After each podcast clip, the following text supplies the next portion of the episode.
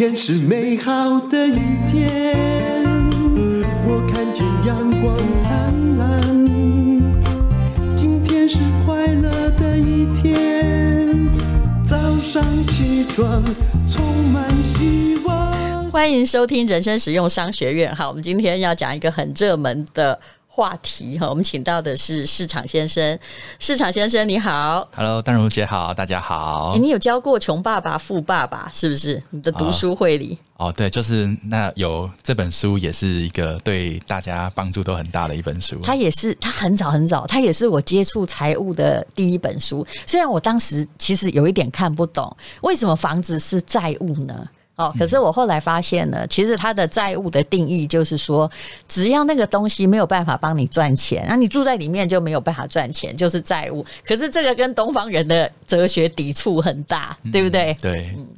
好，那么财务杠杆怎么样运用哦？就是、市场先生会用一家五百万的店面哈、哦，就是的故事来教大家看得懂有钱人怎么样赚钱，呃。其实有一句格言大概是这样，他说、哦、这穷人、哦、就是每天呢把钱拿去给银行、哦、就是然后这个有钱人就是每天从银行借钱、嗯、那么到底这个财务杠杆，以现在我觉得你要用财务杠杆还要看它的利率啦，以现在而言利率当然是快要贴近于零啊，所以当然有时候我鼓励大家说，你现在不应该就拿了全款才去买房，拿了全款才去做事情。可是又碰到了一个问题，我其实很少想象说会有这样问题发生。他说，那可是如果我去把房屋的贷款都贷出来，那算一算这个几十年我也要付上百万的利息啊。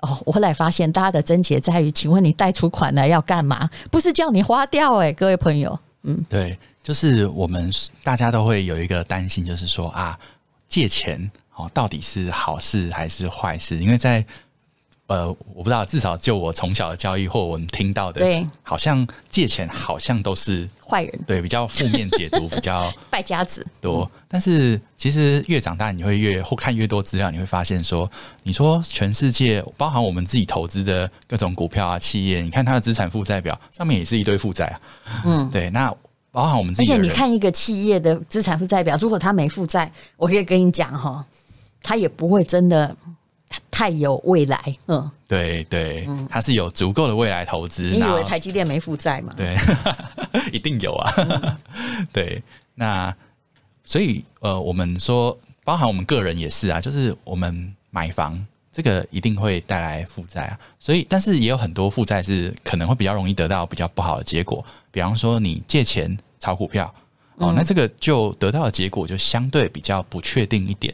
哦、所以其实借钱这件事到底是好是坏、呃、其实不是在借钱这件事本身，而是你借钱拿来做什么事情。还有借钱到底是好是坏，我觉得在我们阿公那个年代的确不是什么太大好事，因为他们的借钱的利率、哦、台湾曾经高达快要 百分之二十、欸、对, 对不对？可是我们现在多少就一点多趴嘛，还要看那个有没有。我觉得借钱是不是好事，一看利率，二要看你跟谁借钱。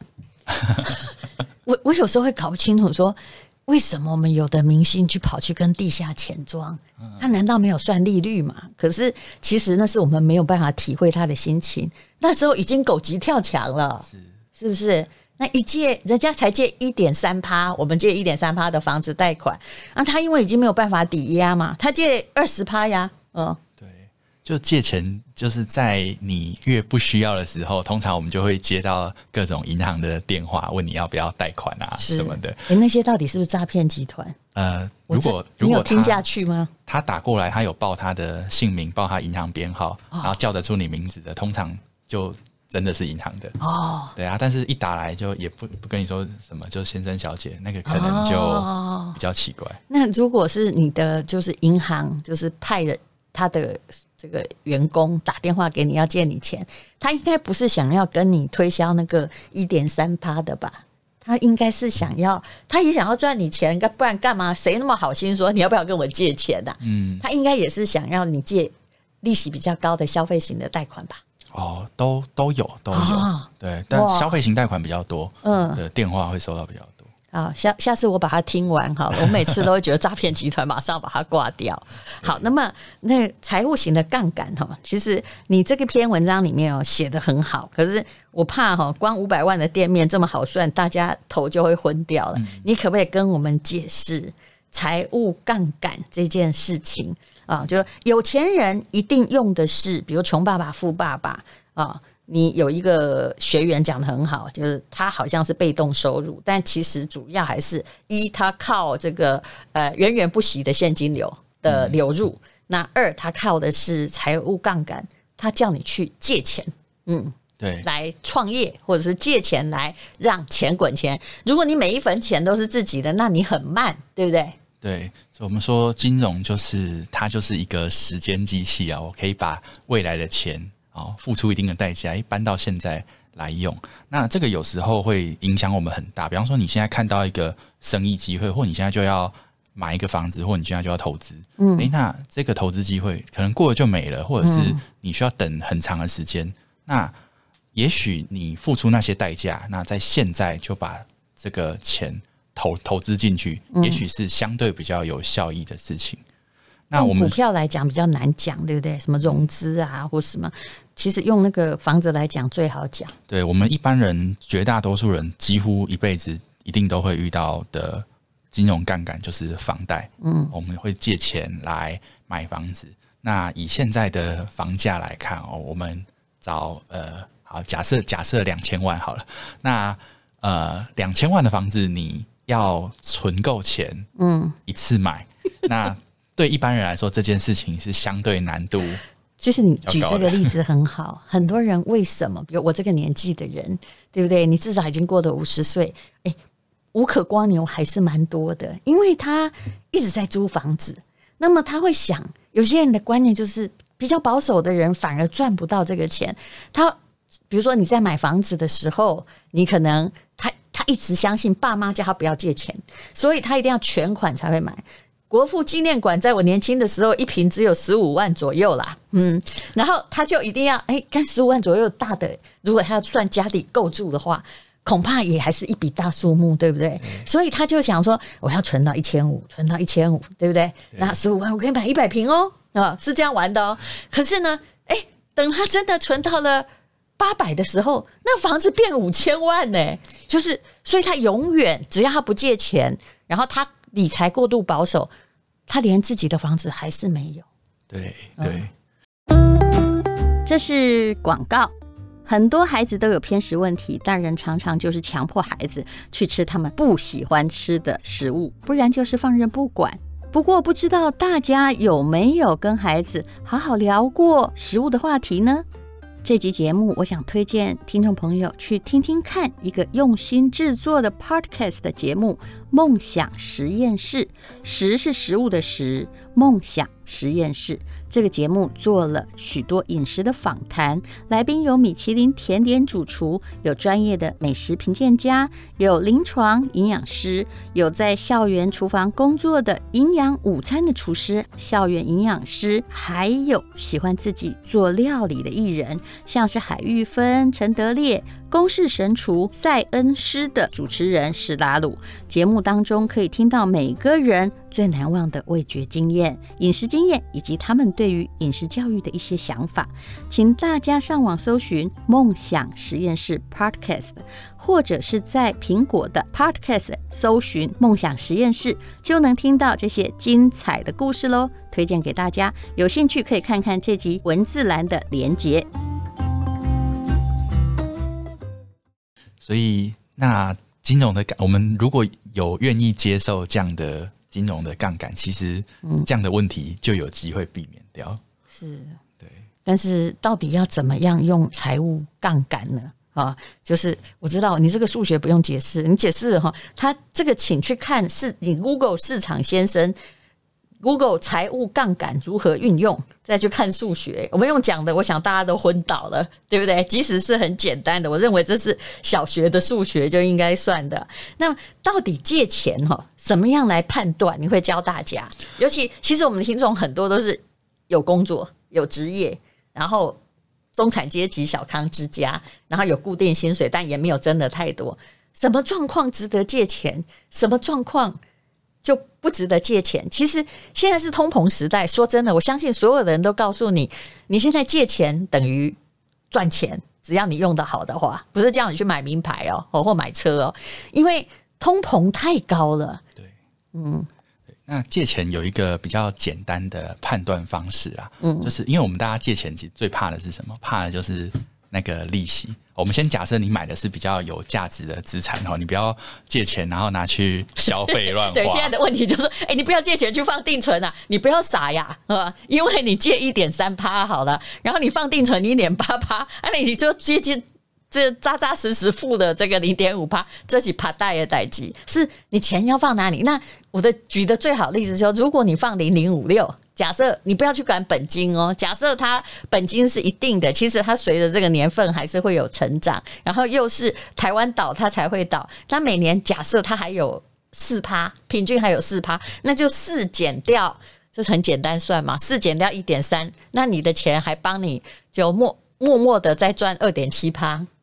对，所以一个最简单的判断方式就是，你今天借来的钱，你去投，你去做一些事情或投资，创造的报酬有没有高过你借贷的利率？嗯，对，那这个是一个要考量。这当然中间还有一些细节啊，比方说，呃，你中间现金流嘎不嘎的过去啊？因为我们我们不是说最后才还本金，我们中间就要本利，对，陆续再还，嗯，哦，所以你要考虑到自己现金流过不过得去。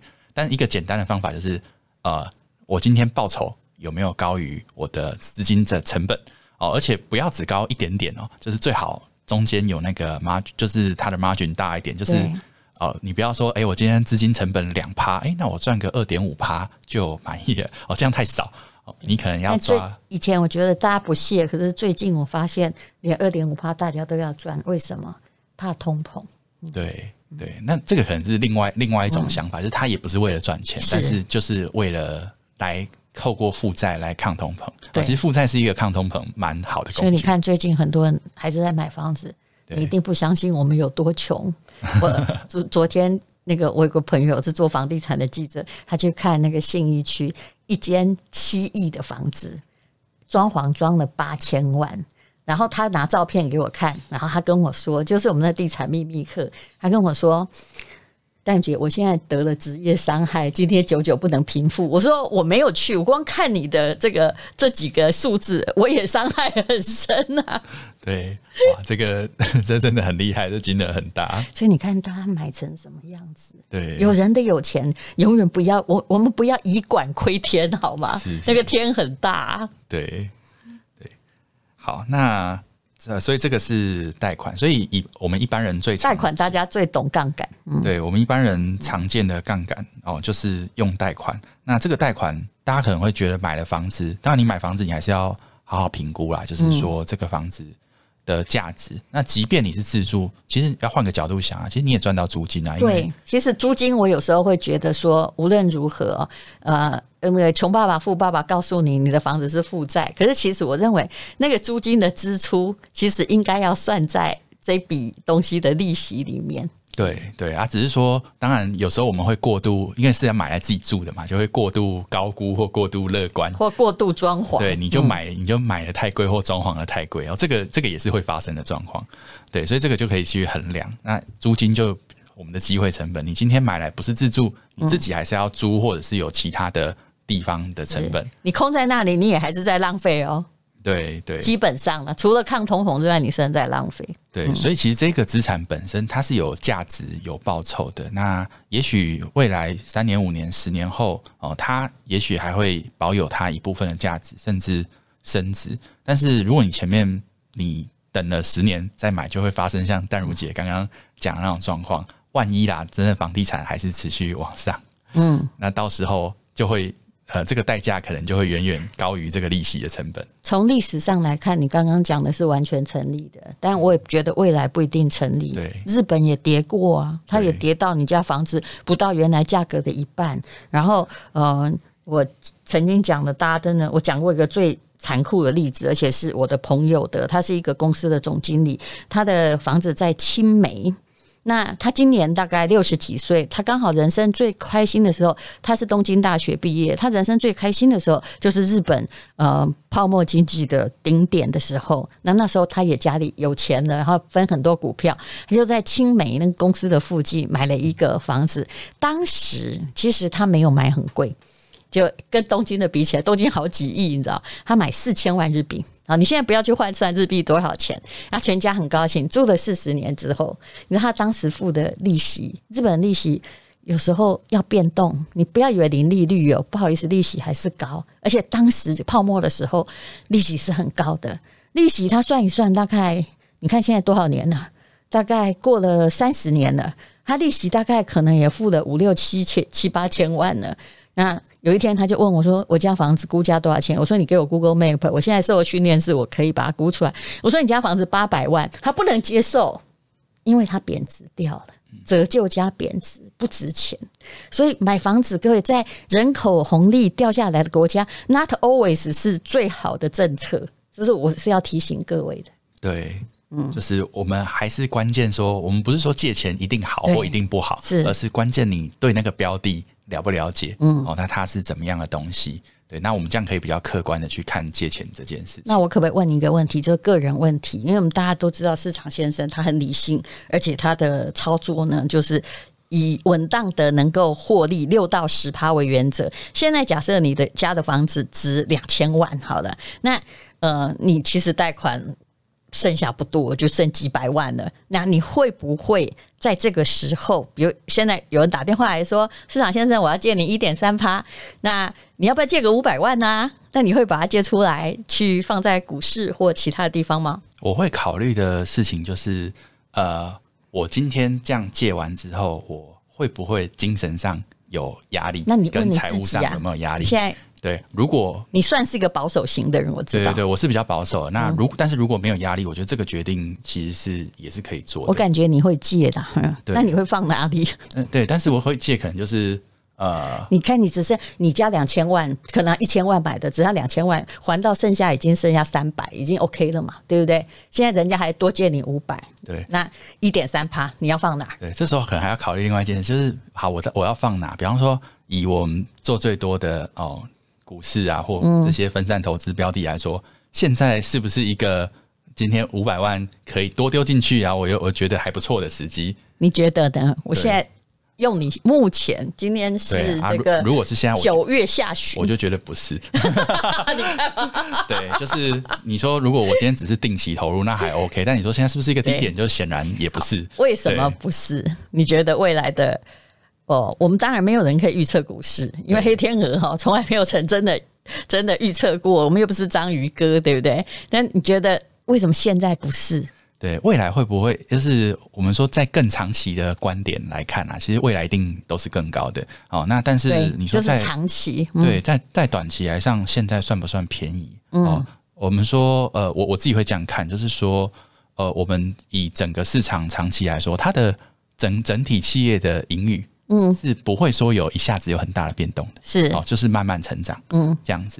那但是价格其实是波动很大的。好，那你会怎么做？对，所以其实你就把这两个做一个比值。其实我会，如果你今天给我五百万，因为反正呃，你只剩下一点点嘛，五百万在你的杠杆里面加两千万，对不对？嗯，也不算太高。对，其实我会借。对，那会借的时候，我的态度也会跟你一样。我放任何东西哦，就算我没有赚到都没关系。我放任何东西，绝对不会我手上五百全部进去。对，这不是我的，这不是理财的态度。就算现在就是很低点的，就好像那个。大盘跌了一千四百点，我有进去，但我相信进去的人都跟我一样，我们进的不多。对对，而且它涨超快的，当然跌越多我们就买越多，但是它一下子就惨了。但是你也一定是慢慢来，因为你怎么知道不不会变成两千点？对啊，之后还有你想要再等更便宜的时候进去，哎、欸，就就上去了。所以，但是这是理性的做法，就是赚。不到那个赚不多的人反而可以全身而退，才是一个长期原则吧。对对，就那个赚多赚少，我觉得就看看人生，看看命啊。但是我们自己把我们自己的风险管控好，嗯，对，我们在我们能接受的范围去做这样子。嗯，这就好像就说，你说比特币好了，当刚开始我们都不看好它，那其实我现在呢也还是半信半疑态度，但是我就采取一个原则，就是我把它当成定期定额的基金在存，对不对？那如果你今天给我五百万，我有全部去进去比特币，我真的也觉得我可能是，这就违反财务的操作原则，你不够稳扎稳打。对，嗯，除非我有五亿，那就是另当一回事。嗯，对。好，那么有关于财务杠杆还有什么要提醒我们大家的？对，我觉得其实我们想告诉大家的事情就是，哦，不要对于借钱这件事情，我们可能传统观念都觉得很危险，嗯哦，但其实可能要换个角度来看，就它其实是一个非常正常的一个金融市场的运作。嗯，那也许说不定我们人生某几次重大的决定，哦，让我们也许人生有一些不一样的决定，也都要靠这些杠杆。是，这个用这个目前哈中年人来讲最好，就是你二十几岁的时候哈，丈母娘说，如果你没有房子，女儿就不要嫁给你。你那时候本来不想借钱，就忍着那个头痛，就是去压力很大，去弄了一间房子。后来发现说，哎，等你过几十年退休了，你人生最大的资产竟然就是那间房子。常常杠杆就是这样子的效果。对，嗯，但是你不要投错地方啦。我看到现在很多人是借钱没错，但是他借钱去干嘛你知道吗？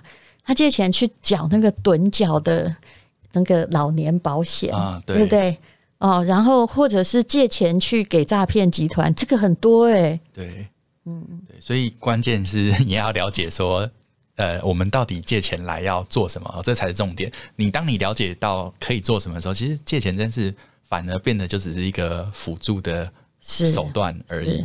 对，好，那谢谢市场先生的忠告，谢谢。好，谢谢。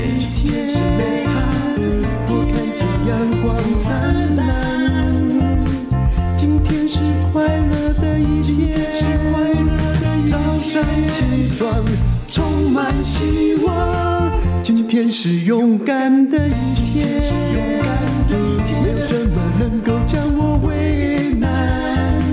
今天是轻松的一天，因为今天又可以，今天又可以好好吃个饭。